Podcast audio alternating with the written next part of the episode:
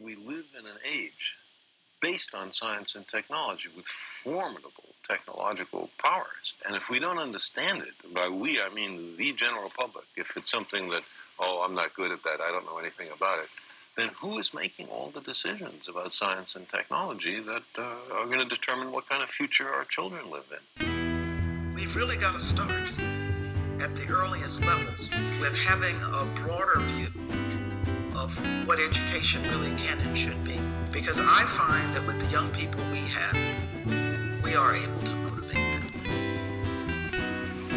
Science is all around us, it's in us. Knowledge of science is power. It gives you an understanding of the forces of nature. It's not even about how much science you know, it's about how science literate Hey, everybody, welcome back to another episode of The Imposter, the podcast dedicated to making science more fun and engaging for you, the audience. And let me tell you, folks, today we are doing just that. We are joined by a very special guest, a good friend, a wonderful human being, and a brilliant scientist, Mr. Otis Brunner. Thank you for joining us, Otis. Well, hello. Thank you for the introduction. Uh, well, yeah, I meant every word. Otis is joining us from sunny old England. And Otis actually works for the Marine Biology and Ecology Research Center and the faction of that, which is the Deep Sea Conservation Research Unit, or as I love that acronym, CRU. Very cool. Very cool. All right. So, um, Otis, before we get into it, let's just let's find out a little bit about who you are. Tell us, tell us how you got into marine biology, sir. What grabbed you? oh. Um. Well, anyone that's known me for a long while will say that since chi- since childhood, I've been obsessed with marine life. All right. So, uh, to answer that question, I don't know where it started. It started before memories began. Ooh, interesting. I love that. Before memories began. All right. Deep. So you always had a Yeah. a interest in the marine world. Yeah, definitely. Yeah, since childhood. I mean, it it starts how it does with all kids. Sharks, you know, big scary Obviously. things with teeth, and yeah, Mhm. monsters. Why people become paleontologists, I'd imagine. Dinosaurs, right? I think it's I along mean, the same not, you lines. know? Hell, I, I I never got into the dinosaurs, but after getting No? into sharks, I definitely understand why. You know. you definitely respect the dinosaurs. Yeah. Yeah, yeah, ex- exactly. Even if they had feathers, which apparently they did. There's nothing wrong with that, you know.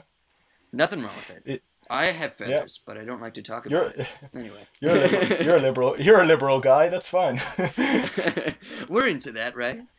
Um, okay, cool. So, so you've always been interested in marine biology, and you're not far. I believe you're from Taunton. Is that right? Yeah, Taunton in Somerset, yeah. As far as England goes, it's pretty landlocked because you can't really get that far from the sea, but yeah, Oh well.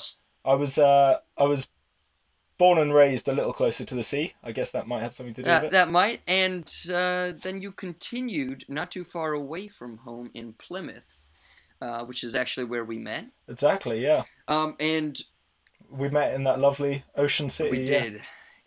Britain's Ocean City. I love that tagline. Yeah, that's the one. So, can you just briefly tell us what you did your undergraduate degree on? So my undergraduate degree was marine biology and oceanography at Plymouth University. It was a three-year degree. I also took a placement year in between the second and third year, making it a four-year degree. The primary focus, I would say, was on ecology and conservation. That's the sort of way that Plymouth University leans, and for good reason. I would say so. But also including a lot of oceanography, maths and physics, and all sorts of other stuff as well. I mean, taxonomy, microbiology. They threw a lot in there. It's a Mm. well-rounded degree. Highly recommend it to anyone. All you youngins looking for some good marine biology university, Plymouth Uni. I'll, I'll back that up. I'll represent. Excellent. Um, okay, so very cool. So after you finish your degree, you have now joined this crew. You joined Dr. Kerry Howell's lab. Is that Yes. correct? Yes, the deep sea CRU within the Marine Biology and Ecology Research Centre of Plymouth University. Yes, and I'm very happy to be there. the one and only. Well, it sounds like they're really happy you're there too, and frankly, I'm really happy you're there. So, can you just tell the folks Excellent. listening at home a little bit about the Deep Sea CRU? What what is it about? Well, the Deep Sea CRU is all about, I'd say, to sum it up, is about conservation of the deep sea. That's why it's the Deep Sea Conservation Research Unit. We lean towards quantitative techniques, including predictive modeling. We lean towards this method because it's hard to get data on the deep sea, as you can imagine. Right. I mean, there's a lot of it, and it's quite far away. There's that. Uh, I, I actually I don't know if this is true, but it's been repeated so many times that it's either a case of broken telephone or it's real telephone. but the, uh, the the saying that they like to say that we know more about the surface of the moon than our benthic environment of the deep sea. You know, we've mapped more of the moon than we have of our deep sea. I can completely believe that. Again, like you, I've heard it a lot. Haven't fact checked it, exactly. but I I I believe it. I mean, it's hard to look through water. It's not as clear as you think. that's, that's very true, especially Looking through when space that, seems to be a lot easier. Yeah, exactly. Especially when it goes miles and miles down. Um, now, speaking of mapping the deep sea, as far as I uh, understand, we, sorry, you and in the lab, you specialize in two different things. One is mapping the deep, which is, I believe, what you specifically do. Um, and you also look at kind of population ecology and biodiversity of benthic or bottom dwelling species in the deep. Is that correct? That is correct. We have uh, Bec- uh, Rebecca Ross, a PhD student within the lab, is looking at um, larval dispersal modelling, which is important for population connectivity in the deep sea, because there are geographical barriers, Right. but in the deep sea, it really depends on how you get a benthic species, how you connect them to another benthic species miles and miles away, and often the method is larval dispersion. But you can um, quantify this dispersion, and it's still quite theoretical how connected populations are in the deep sea. Mm, And for marine, marine protection, it's very important that you protect an entire population or and or improve population connectivity by creating marine protected areas. So um, a lot of our work is influenced by the creation of marine protected areas in and around the northeast Atlantic. you, you know, you bring up an, an interesting point. Well, it's, it's one of the research questions, isn't it? Not only is it cold and isolated down the deep sea, but it's also very dark. It makes It it makes it a very interesting. I mean, the the types of species that dwell down there might have less of a reliance on sunlight, for example, than others, or whale falls. For the folks listening at home that aren't familiar, when a whale dies, eventually after the gassy mixture of its carcass goes away, it will float to the bottom of the Oh. sea like a fall, exactly. And uh, correct me if I'm wrong, but it will become its own kind of micro ecosystem. also micro ecosystems are waiting there in the deep sea for it. Uh, species that rely on um, chemosynthetic bacteria, symbiotic chemosynthetic bacteria that live off of whale falls and the sulfurs, the sulfides. I may be getting this wrong, but the sulfides within the bones and the fatty tissue of the whales. These same organisms live, or close relatives to these organisms, also live on hydrothermal vents and rely on unique Right. unique inputs to the deep sea, like whale falls or mineral deposits. That's pretty crazy. So, th- so they're just all kind of like waiting on hold until something happens. Well, maybe, yeah. Mm. Um, sounds like it's it's quite it's a very interesting case. Um, unfortunately, I don't actually do much work into this, so I can't I don't take my word for gospel. But uh, it is it is very interesting, and it it got a lot of press when hydrothermal vents were found, not just because it was such a huge discovery, but also for potential what what it means for life Yeah. elsewhere in the universe. If life can exist independent of sunlight on Earth, maybe it can exist independent of sunlight of course. of in other areas of the universe. Well, it is interesting you bringing up the um, chemosynthesizers because they do have the Uh, oh man, where is it? I think it's some lake in the states, but of the bacteria that eats arsenic. You know what I'm talking about? Wow. Yeah, it's crazy, but you know, we really we we have so little understanding of just how diverse we have, even when it comes to primary producers. I mean, Completely. you know. So aside from these micro ecosystems that act like Star Wars fans just waiting for a new movie to come out, um, we have your specialty, which is mapping of the deep, which I find fascinating. So please get. T- gi- give us the rundown. Well, we're the species and populations we're mostly looking at are benthic organisms, organisms that live on the seabed, mostly because they are quite sampleable, if that's a word, and possible to quantify.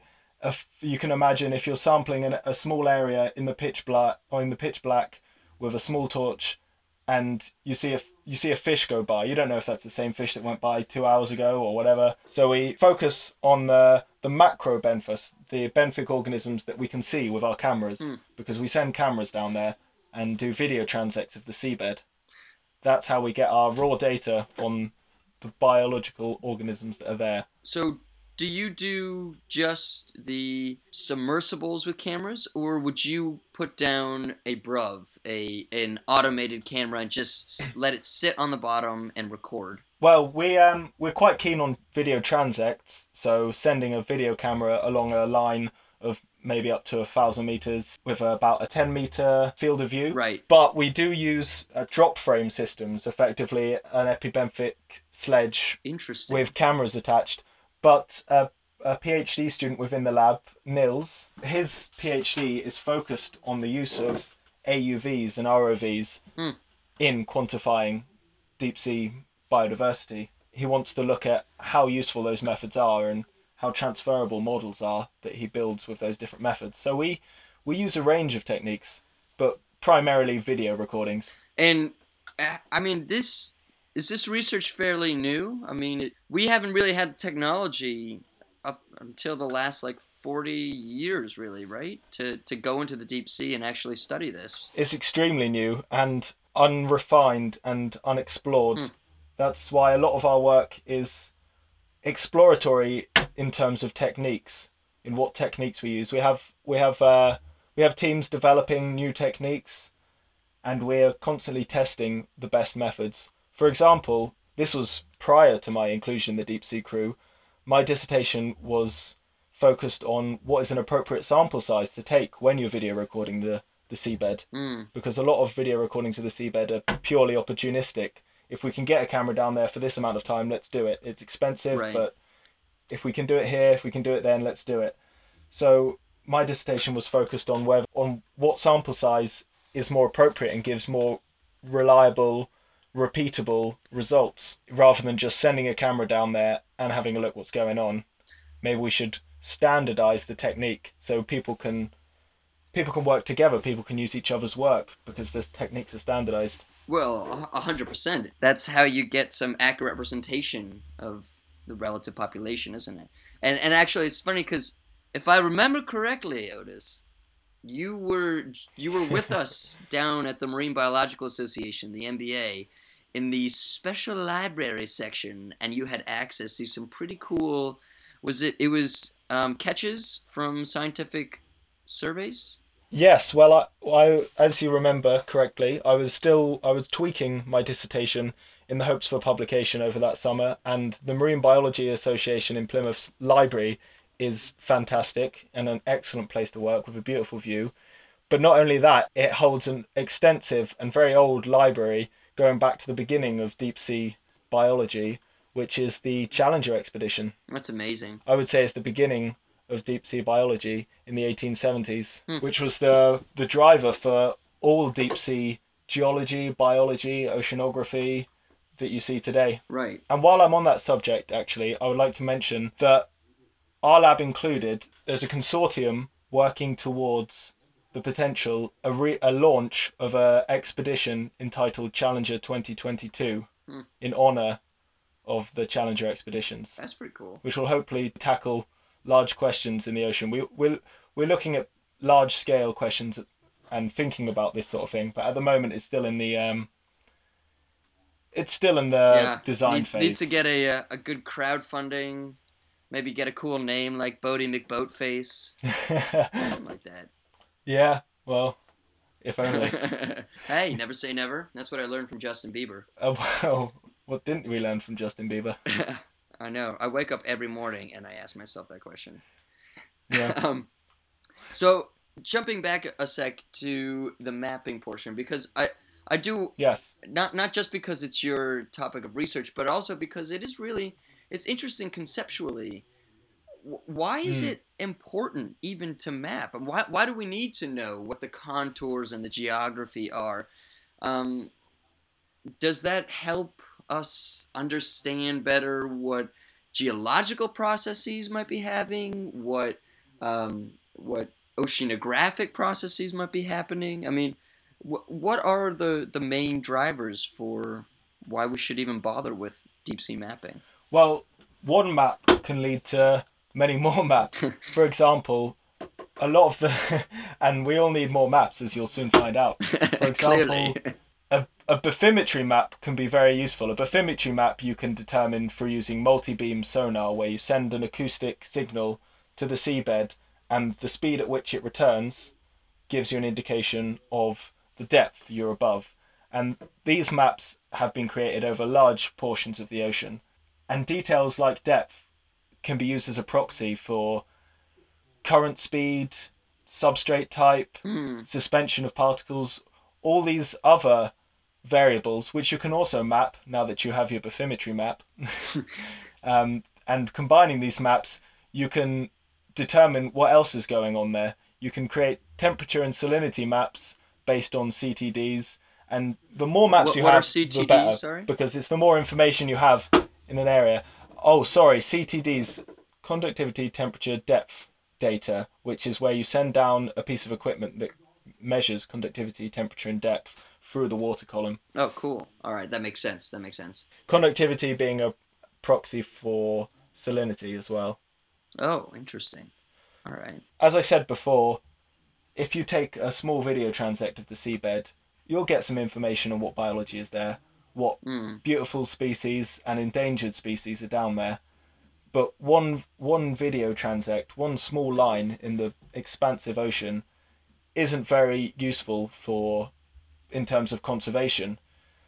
But if you can take the information that you've found in those areas, the information like what ecosystems are there, and then combine that with information you've derived from environmental data, from perhaps conductivity, temperature, depth profiles, and bathymetry maps, you can apply a predictive model which, using the relationship between the environmental variables and the ecosystems that you find there, will predict as well as it can where else you'll find these ecosystems.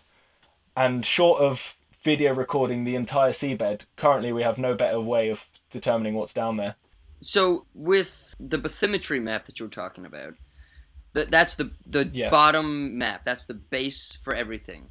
Is that correct? In in my work, yes, it's a very bathymetry or depth is a very good proxy for many other variables, Right. and it can be done very efficiently and and relatively cheaply from research vessels, which is why we do have quite a lot of bathymetry maps of the seabed. Also, as you can imagine, the contours of the seabed have been very important to the military throughout from the Second World War, well, from the First World War onwards, Yeah, of you know, or maybe even before that. Milit- the military have been mapping the deep and using this technology long before scientists had access to it.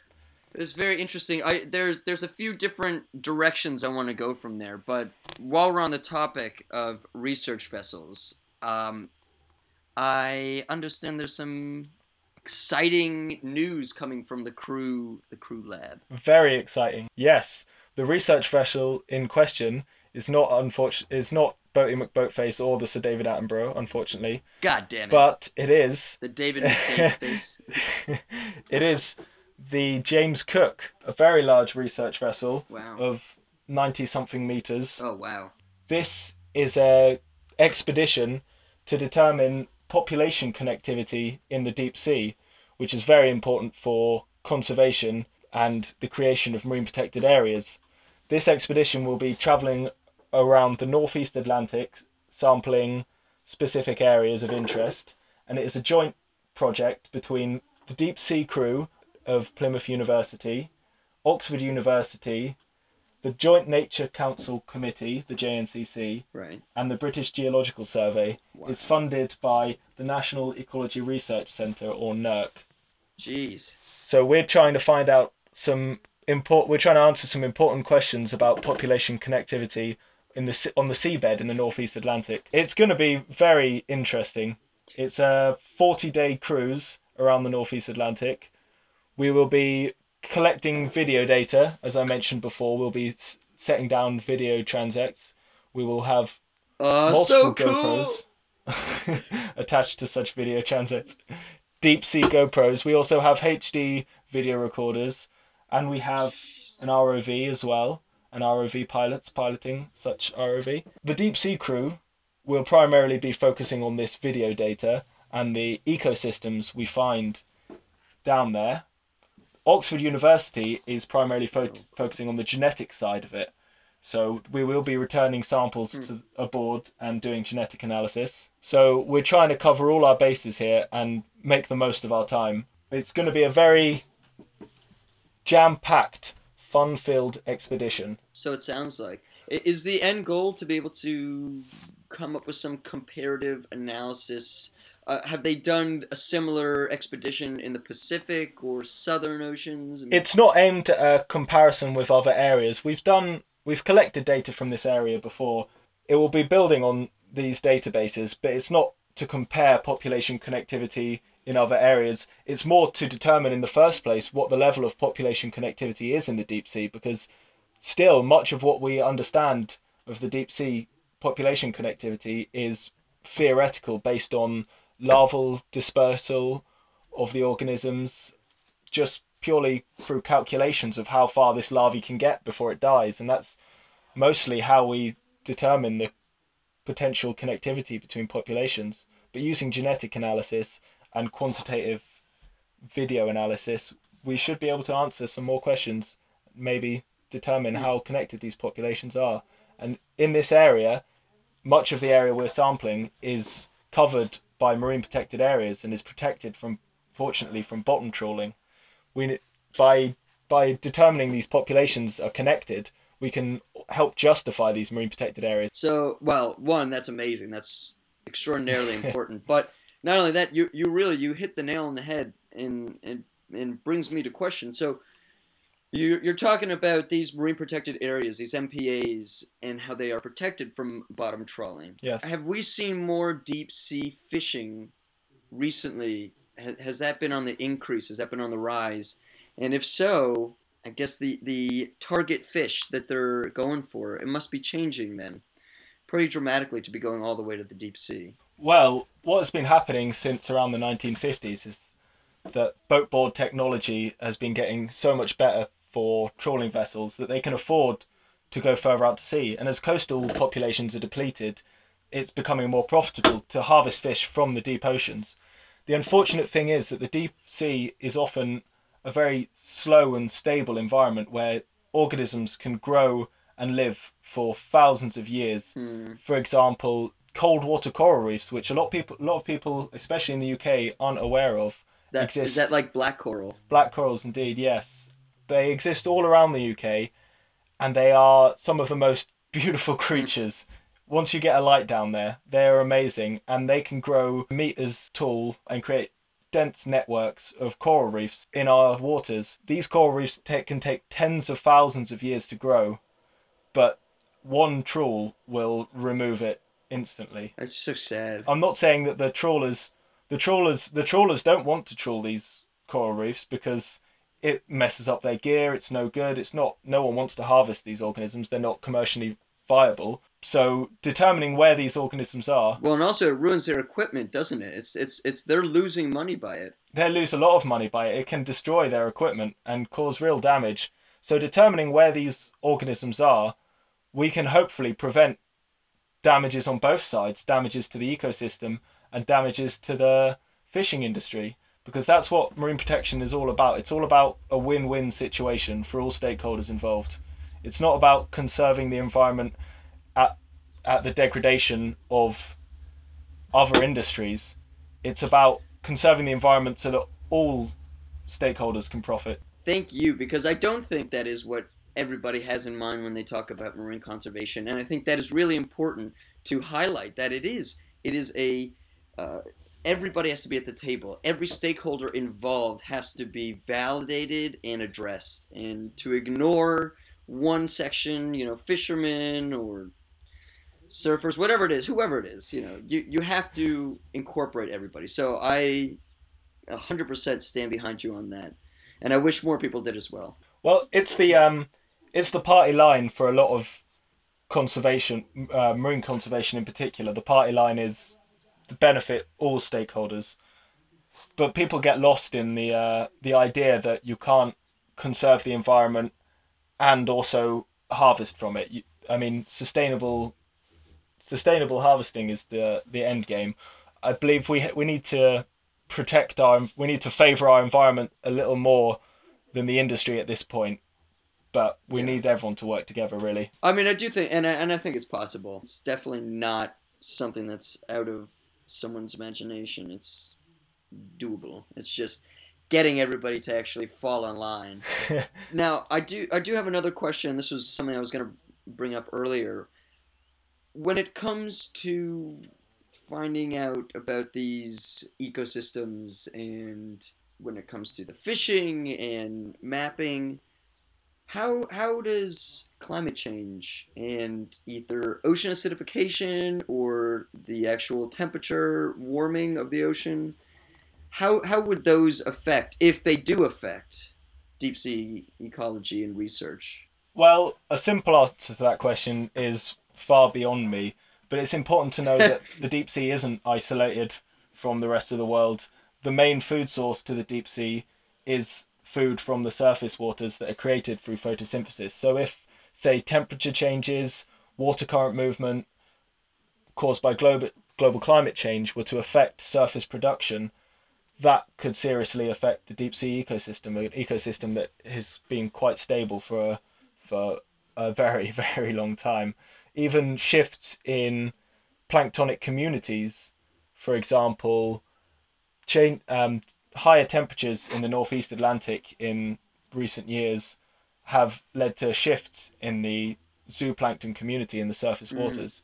And there's evidence that shifts in plankton community can have signals from those shifts can be found in the deep sea and what communities are found there. know So the answer is the answer is I'm uncertain and I'm I think the general consensus is uncertainty, but the the only certainty is that the deep sea is not immune from human activity on a global scale. no no, definitely not. And you know it would be interesting to see again like you're talking about both the surface and and the bottom but also those species that go in between nautilus that you know during during the day they might hide in the deep and at night they come up. I mean one of many many species that follow that route. You know it's just it is it's something that we don't necessarily think about or incorporate Well, I agree. I think the the term out of sight, out of mind applies here. oh yeah This term is often applied to ocean conservation because, yeah, people like the beach to be clean. People like to be able to go surfing and swimming and spend the day at the beach.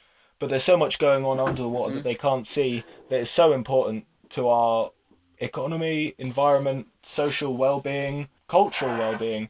But well, particularly in England, but also all around the world, our culture is intimately linked with the, the ocean, and the deep sea is even further out of sight and out of mind.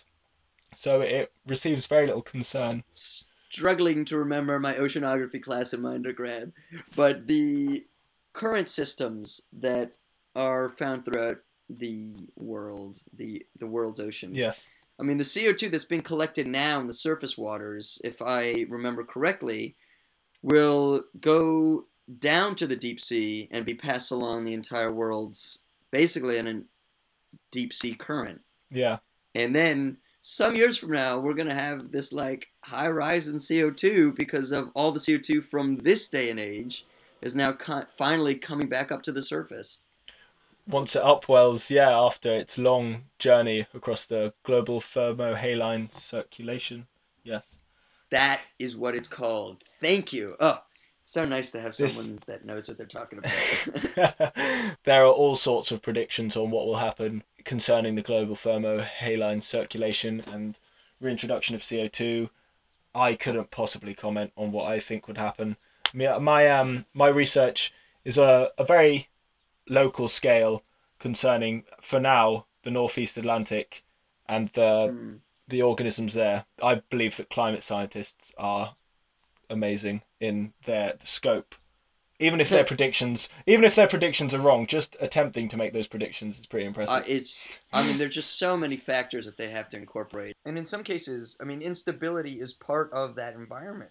Like, what if you're in a place right where the, the plates are shifting and you might have frequent earthquakes that come? I mean, it's constantly changing the, the landscape. Areas of tecto- tectonic activity are particular hotspots of biological diversity in the deep sea because it results in seamounts.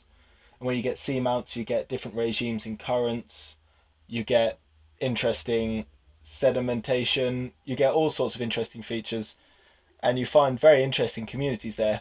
For example, a lot of the marine protected areas with, within UK waters mm-hmm. are centered around seamounts because of the interesting mm-hmm. biodiversity found there. And also certain coral reefs, certain cold water coral reefs, Lophelia pertusa coral reefs, are often found around these seamounts.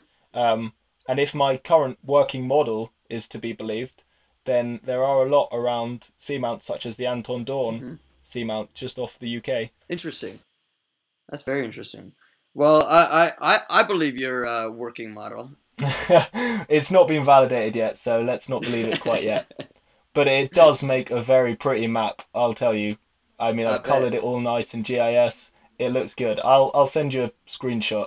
It'll be Please awesome. do. I I have to say, uh, doing the MRes last year, working in ArcGIS and R, I have to give a shout out to Liam because he was really the mas and Lara. They were both the masterpieces behind both of them. But we had one day where we were just fooling around, and I mean, there's some pretty cool stuff that you can come up with. Some very pretty maps. Oh yeah, it's it's very rewarding, in in mapping and modeling. It's very rewarding that you can spend months at a computer screen dealing with numbers and equations, but when you get towards the end, you see your work presented in a map that you can see and understand, and you can project that map around the waters of the UK, and you see you see the UK as a continent, and then you see colours indicating your predictions around the waters there, and it's it's very satisfying.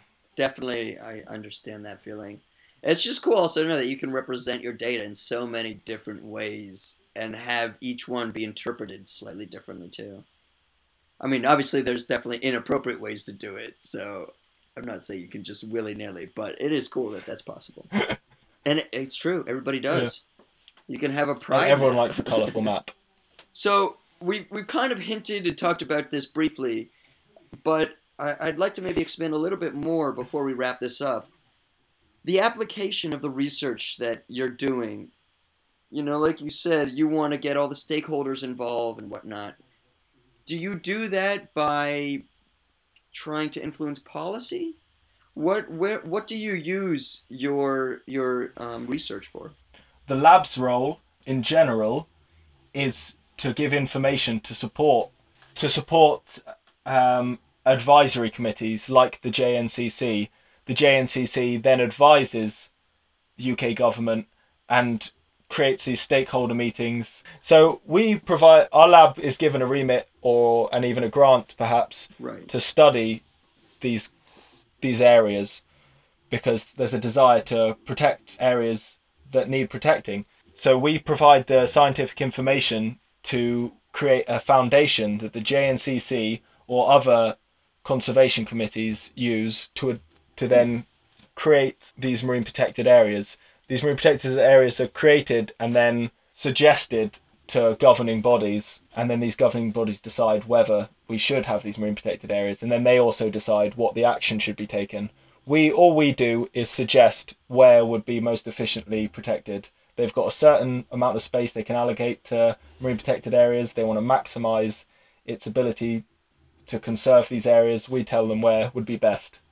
Now, do you do it in a sense of seasonal protection as well? If there are areas that are necessarily big in a certain type of fishing for, you know, two or three month period, would you say, okay, why don't you rotate between area A, B, and C during these months, vary it up a little bit, and then these are off limits for the rest of the year? That is often a management plan used. Our lab in particular has no say in what management strategies should be used as such. I mean, we advocate no trawling in areas of delicate ecosystems such as coral reefs, which are designated as vulnerable Mm. marine ecosystems, Yeah, no doubt. meaning there is international pressure to protect them. when it comes to protection as well, we also have to talk to enforcement. And I know you said your, you know, your lab doesn't necessarily um, deal with the actual management, but uh, protected areas enforcing those is hard enough. It's expensive. It's time consuming, and you know, if you don't have satellites and drones, it's almost a thankless task. It is a thankless task. But when it comes to the deep sea, what are some of the ways that they could be effectively managed?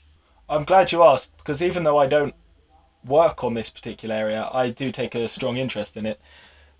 The primary method is the use of VMS, vessel monitoring systems.